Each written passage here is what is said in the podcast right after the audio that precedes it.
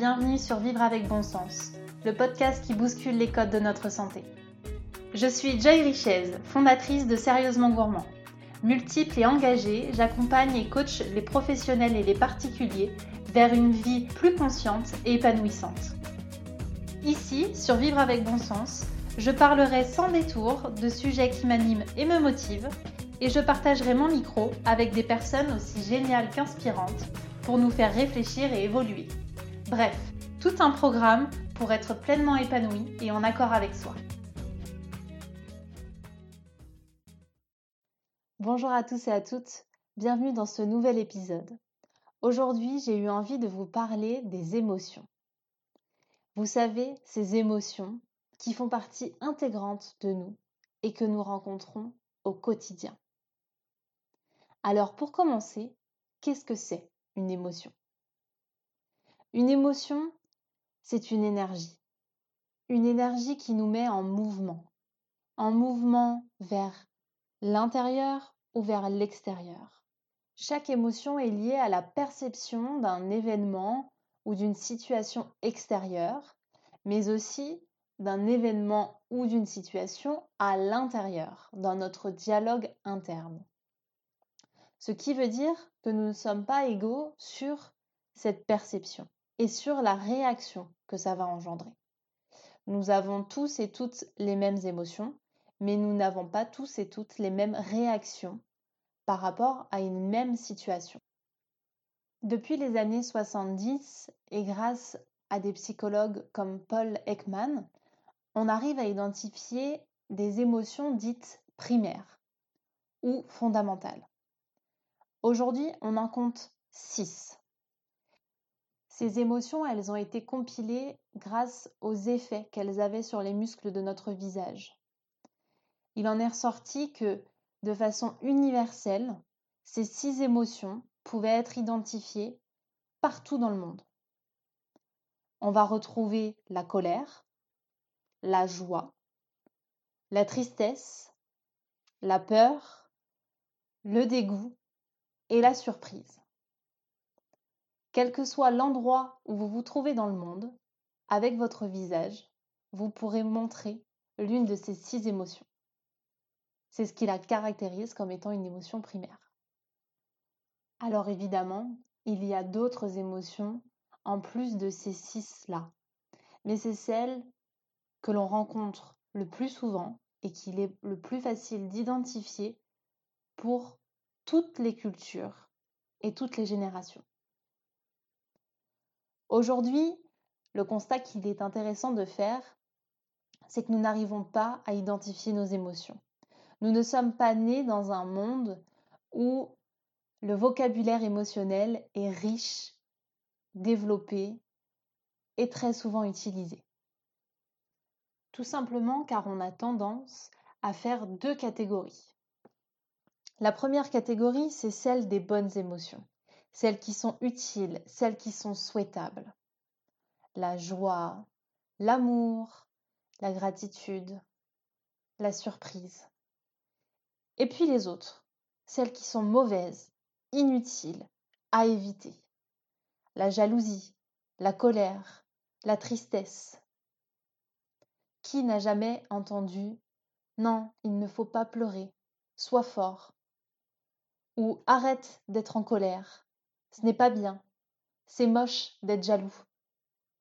Finalement, des émotions qu'il ne serait pas envisageable d'avoir dans notre société. Mais qu'est-ce qui se passe si on les refoule? Qu'est-ce qui se passe si on refuse de les vivre? Eh bien, ces émotions vont se manifester autrement. Et ce sera tout l'objet d'un autre épisode sur les mots du corps. Aujourd'hui, j'aimerais vous parler à proprement dit de ces émotions et vous rappeler qu'il n'y a aucune émotion inutile. Que toutes les émotions ont leur place, que toutes les émotions ont leur utilité et que toutes ont quelque chose à nous apprendre sur nous-mêmes et sur les autres. Chaque émotion intervient sur trois piliers dans notre vie. Au niveau de nos pensées, au niveau de nos comportements et de nos relations sociales. Si ce schéma est déjà commun pour vous, c'est peut-être que vous avez déjà lu l'un de mes articles ou entendu mon discours sur les réseaux sociaux. Je vous parle toujours de ce processus pensée, émotion, comportement. C'est comme ça que nous fonctionnons. D'abord, il y a une pensée qui va être générée face à une situation ou un événement. Une pensée dans notre tête, qui, elle, va engendrer une émotion. Vous êtes dans les bouchons, vous allez avoir une pensée comme quoi vous en avez marre d'attendre. Ça va vous générer une émotion de colère, de frustration, qui, elle, va engendrer un comportement. Klaxonner, crier, peu importe. Eh bien, c'est ce qui se passe exactement dans la vraie vie, entre guillemets. Celle où vous réagissez à certaines émotions, à certaines personnes. Et parfois, vous n'arrivez même pas à comprendre votre réaction. Eh bien, essayez de remonter le fil en essayant de comprendre quelle émotion ça a généré chez vous et quelle est la pensée qui est à l'origine de ce comportement. Ce qu'il faut comprendre avec les émotions, c'est que ce sont des indicateurs. Et aujourd'hui, plutôt que de les écouter, nous choisissons soit de nous en couper, soit de nous noyer dedans, soit de les contrôler. Mais alors qu'est-ce qui se passe quand on se coupe de nos émotions? Eh bien on se coupe de cette nouvelle information à prendre en compte, qui nous indique qu'il y a un changement à mettre en place et qu'il se passe quelque chose pour nous. Finalement, on se coupe d'une part de nous, d'une information qui nous concerne et qui nous permettrait d'aller mieux. L'émotion, même désagréable, est là pour nous envoyer un message, pour qu'on puisse identifier ce dont nous avons besoin pour aller mieux. Il n'y a pas d'émotion sans besoin à combler. Alors finalement, si vous vous coupez de cette émotion, vous vous coupez du besoin à remplir. Lorsque vous choisissez de vous noyer dans vos émotions, eh bien vous choisissez aussi de ne pas voir votre besoin. Lorsque vous tentez par tous les moyens de contrôler votre émotion, la réaction est la même. Vous refusez de voir votre besoin, de le comprendre, de l'entendre. Alors si on part du principe que les émotions ne sont que des guides, savoir quel besoin il y a derrière chacune des émotions que l'on ressent au quotidien devient comme une grille de lecture pour soi. J'ai personnellement remarqué que certaines émotions que l'on classait dans la catégorie inutile, désagréable et à éviter, comme la tristesse, étaient assimilées à beaucoup de choses. La tristesse, chez moi, était assimilée à de la faiblesse. Si tu pleures, c'est que tu es faible. Si tu es triste, c'est que tu es vulnérable. Et je considérais cette vulnérabilité comme étant un handicap. Comme s'il fallait montrer au monde entier que l'on était fort en toutes circonstances et que la tristesse n'avait pas lieu d'être. Alors que finalement, lorsque j'ai découvert que la tristesse avait un message à me délivrer, que la tristesse venait me dire là, tu as besoin d'être réconforté, là, tu as besoin de sécurité, là, tu as besoin d'avoir du lien avec les autres, tu as besoin d'avoir de l'amour finalement, eh bien, j'ai apprécié la rencontrer. Et j'ai apprécié me dire, lorsque la tristesse se manifeste chez moi, c'est que j'ai un grand besoin d'amour. Et du coup, j'étais beaucoup plus bienveillante avec elle parce que son message était bénéfique pour moi. Et ça ne m'apparaissait plus comme de la faiblesse ou de la vulnérabilité, mais plutôt comme de l'humanité. Oui, moi j'ai besoin d'amour, effectivement. Mais qui n'a pas besoin d'amour finalement? Au cours de mon chemin, dont je vous ai déjà parlé dans différents épisodes, j'ai été confrontée à différents événements où, j'ai beaucoup pleuré. Et il y avait toujours une petite voix dans ma tête qui me disait Oh là là, la honte, les gens vont devoir pleurer, qu'est-ce qu'ils vont penser? Ils vont croire que tu es faible, ils vont croire que, que tu es triste, que tu es malheureuse. Et puis vous savez, euh, tout ce dialogue mental qui se met en marche. Et puis finalement, il y avait une autre partie de moi qui se disait, euh, t'as bien raison. Là, tu es en train de te reconnecter à tes émotions, celles que tu avais décidé d'enfouir, celles avec lesquelles tu avais coupé jusqu'à présent. Parce que dans mon fonctionnement, les émotions désagréables, on les évite. Et les émotions agréables, on les vit pleinement. Je peux vous dire que d'accepter, de reconnaître que l'on vit des émotions qui sont parfois douloureuses, ça vous reconnecte à la fois à vous, mais surtout à vos valeurs. Et c'est pleinement ce qui s'est passé pour moi, de me dire que oui, il y avait des besoins à remplir au quotidien. Des besoins d'amour, des besoins de paix, des besoins de protection, des besoins de sécurité, que je pouvais combler moi, mais que je pouvais aussi demander aux autres. Et il y avait des valeurs qui m'étaient chères, qui étaient profondes, et que je n'arrivais finalement pas à pleinement identifier parce que je m'étais coupée de ces émotions, coupée de ma propre boussole intérieure. Alors une fois que j'ai réparé cette petite boussole, que je l'ai dépoussiérée, que j'ai re-réglé les aiguilles, eh bien c'était parti. Je pouvais revenir à ce qui faisait sens pour moi et je pouvais accepter de pleurer, d'être en colère, d'être jalouse, d'être envieuse même parfois, et de voir derrière ces émotions une porte pour mieux me comprendre, plutôt qu'un jugement à me porter. Plutôt qu'une petite voix qui dirait c'est pas bien de ressentir ça, maintenant il y a une petite voix qui se dit chouette, on va pouvoir en découvrir davantage sur ce dont nous avons besoin et qui nous permettra d'être pleinement épanouis.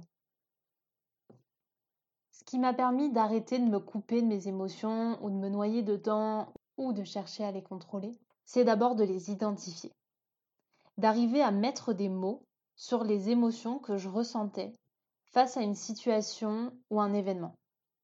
Donc là, c'est vraiment la première chose que je vous invite à faire. Lorsque vous vivez quelque chose, que ce soit agréable ou désagréable, essayez de mettre des mots dessus.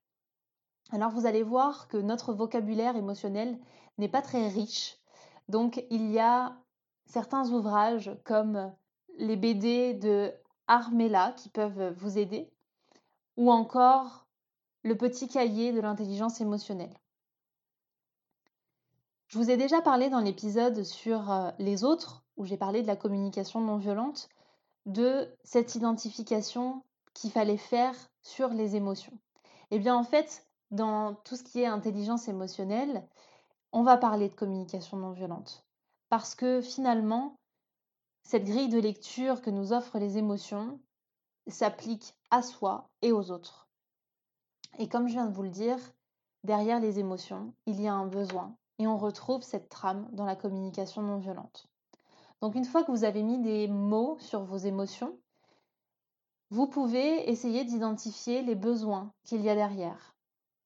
Et puis ensuite, comprendre les comportements que ça va engendrer. Dans mes accompagnements individuels, je rencontre beaucoup de personnes qui ont des comportements qu'elles ne souhaitent pas avoir, que ce soit des comportements alimentaires, que ce soit des comportements auprès des autres, les juger, les critiquer, que ce soit des comportements envers elles-mêmes, justement de l'auto-sabotage, euh, du non-amour de soi, etc. Ce que je propose à chaque fois, c'est d'essayer de remonter le fil.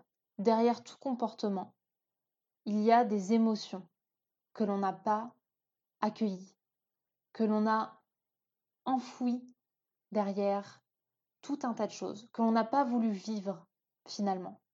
Et ces émotions-là, elles génèrent des comportements qui ne sont pas adéquats, qui ne sont pas appréciable ni pour soi ni pour les autres, il sera donc nécessaire d'observer comment on fonctionne et de démêler un petit peu toute cette pelote qui s'est créée autour de ces émotions que l'on a voulu cacher, que l'on a voulu préserver et qui sont en lien très certainement avec une part de nous qui a été blessée.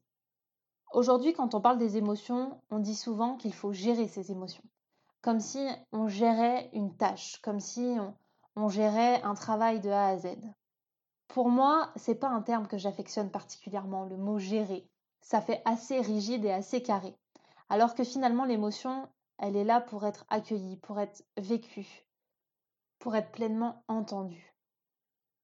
Une émotion qui n'est pas entendue essayera de se faire entendre autrement. Si vous avez du mal à mettre des mots sur vos émotions, référez-vous à votre corps. Quelles sensations il se passe dans votre corps? Est-ce que vous êtes crispé? Est-ce que vous êtes tendu? Est-ce que c'est plutôt lourd, léger? Comment c'est dans votre corps par rapport à telle situation? Ça vous permettra de mettre des mots sur ce qui se passe à l'intérieur de vous et d'identifier quelle émotion ça peut être. Je vous ai indiqué dans l'un de mes articles que les émotions nous envoient dans une direction plutôt qu'une autre. Je vous disais au tout début de cet épisode que les émotions sont des énergies qui nous emmènent dans un certain mouvement. Dans les émotions primaires, vous allez voir qu'il y a certains mouvements. La peur, elle, va avoir tendance à nous figer ou à nous faire reculer. La colère va nous faire aller dans tous les sens. La tristesse va nous faire aller vers le bas. Et la joie va nous faire aller vers l'avant. Alors, lorsque vous avez peur de vous lancer dans un projet, eh bien, soit vous stagnez, soit vous reculez. Donc vous êtes contre-productif. Connaître le mouvement des émotions, c'est aussi pouvoir s'adapter et y répondre. Si vous êtes triste, n'allez pas courir. Si vous êtes triste, mettez-vous dans votre canapé avec un bon plaid et une belle boisson chaude. Si par contre vous êtes en colère, là, allez courir. Servez-vous de cette énergie qui vous emmène dans tous les sens. En fait, servez-vous de l'énergie de l'émotion pour pouvoir l'accueillir pleinement. Pas au point de vous noyer dedans, mais au point d'être toujours dans une action constructive pour vous, dans une action qui vous fait du bien. Et lorsque l'on vous parle, je dis on pour euh, les personnes qui parlent des émotions en règle générale, d'accueillir les émotions, bien sûr qu'il est nécessaire de les vivre et de les accepter. Et en même temps, vous pouvez vous servir de chacune de ces énergies. Si vous êtes triste, utilisez cette énergie-là pour être plus dans un état de recentrage. Si vous êtes en colère, essayez de faire des choses qui sont dans l'action, dans le feu. Et puis à l'inverse, si vous êtes dans la joie, je pense que vous serez dans une action plutôt constructive, plutôt à aller de l'avant. Comme d'habitude, ne prenez pas au pied de la lettre ce que je vous explique. J'essaye simplement de nourrir vos réflexions et de vous amener à voir les émotions sous un autre angle. Il n'est absolument pas interdit d'aller courir lorsque l'on est triste ou de rester sur le canapé lorsque l'on est en colère. Simplement, essayez d'écouter l'invitation de chaque émotion, que ce soit en termes de mouvement comme en termes de comportement. Qu'est-ce que cette émotion vous invite à faire, à être? Là où ça peut être aussi intéressant et ça peut vous donner une information, c'est si vous avez l'impression de stagner eh bien, vous pouvez vous dire, tiens, j'ai l'impression d'être dans une certaine inertie. Est-ce que j'aurais pas peur de quelque chose? Puisque c'est le mouvement de la peur, l'inertie ou le, recul. Si vous êtes euh, un petit peu de partout, un peu chahuté, est-ce qu'il n'y aurait pas un petit peu de colère derrière tout ça? Ce que j'essaye de vous faire comprendre, c'est que les émotions, elles ont énormément de choses à nous apprendre. Elles sont là elles tapent à notre porte. Soit on décide de leur claquer la porte au visage, soit on décide de l'ouvrir et d'entendre et de vivre chacun des messages. À nous de choisir, à nous de nous reconnecter à cette part de nous, à cette boussole intérieure qui nous permet à la fois de nous reconnecter à notre humanité, à nous ouvrir aux autres et finalement à incarner pleinement notre vie, à la prendre en main sous tous les angles. Même si ces angles paraissent au premier abord désagréables, voire douloureux, il y a toujours une intention positive. Alors en résumé, je vous propose d'observer ce qu'il se passe pour vous face à certaines situations, d'identifier vos émotions pour vous permettre de cerner vos besoins, de mieux les remplir, de mieux y répondre,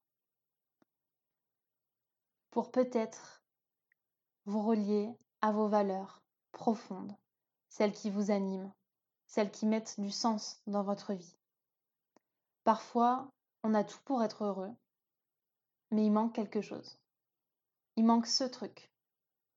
Et ce truc, c'est peut-être tout simplement une reconnexion avec une part de vous.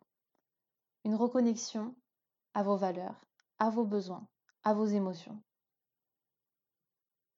En plus de tout ce que je propose avec Sérieusement Gourmand auprès des professionnels et des particuliers, je suis aussi membre des Joyeux Audacieux, un collectif avec lequel nous avons créé cet automne deux nouvelles éditions du jeu Anti-Sava. L'édition Connexion à soi, créée par Solène Lombard, et mon édition Écoutez sa boussole. Je vous en parle aujourd'hui car ce sont deux jeux, deux éditions qui sont totalement en lien avec cette reconnexion à notre humanité. L'édition de Solène, également membre du collectif, est une invitation à prendre soin de vos émotions, à développer votre empathie et votre langage émotionnel. Et mon édition, Écoutez sa boussole, est une invitation à prendre votre vie en main, à vous recentrer et prendre des décisions cohérentes avec vous. Que ce soit mon édition, celle de Solène, ou l'édition originale et optimiste, aujourd'hui, ces jeux, les anti-sava, ce sont des cartes questions avec lesquelles vous pouvez jouer en collectif ou en individuel, auprès des professionnels tout comme auprès des particuliers, en famille ou entre amis. Après notre campagne de financement participatif qui a eu lieu cet automne et qui a magnifiquement bien fonctionné, nous avons décidé de proposer nos jeux à la vente sur le site des Joyeux Audacieux. Je vous mets le lien dans le descriptif si vous aussi vous avez envie de semer des graines d'authenticité dans vos conversations. Et pour ce qui est de cet épisode de podcast, si vous l'avez apprécié, n'hésitez pas à laisser un commentaire, à le noter ou à le partager. Et comme d'habitude, en attendant la suite, prenez soin de vous.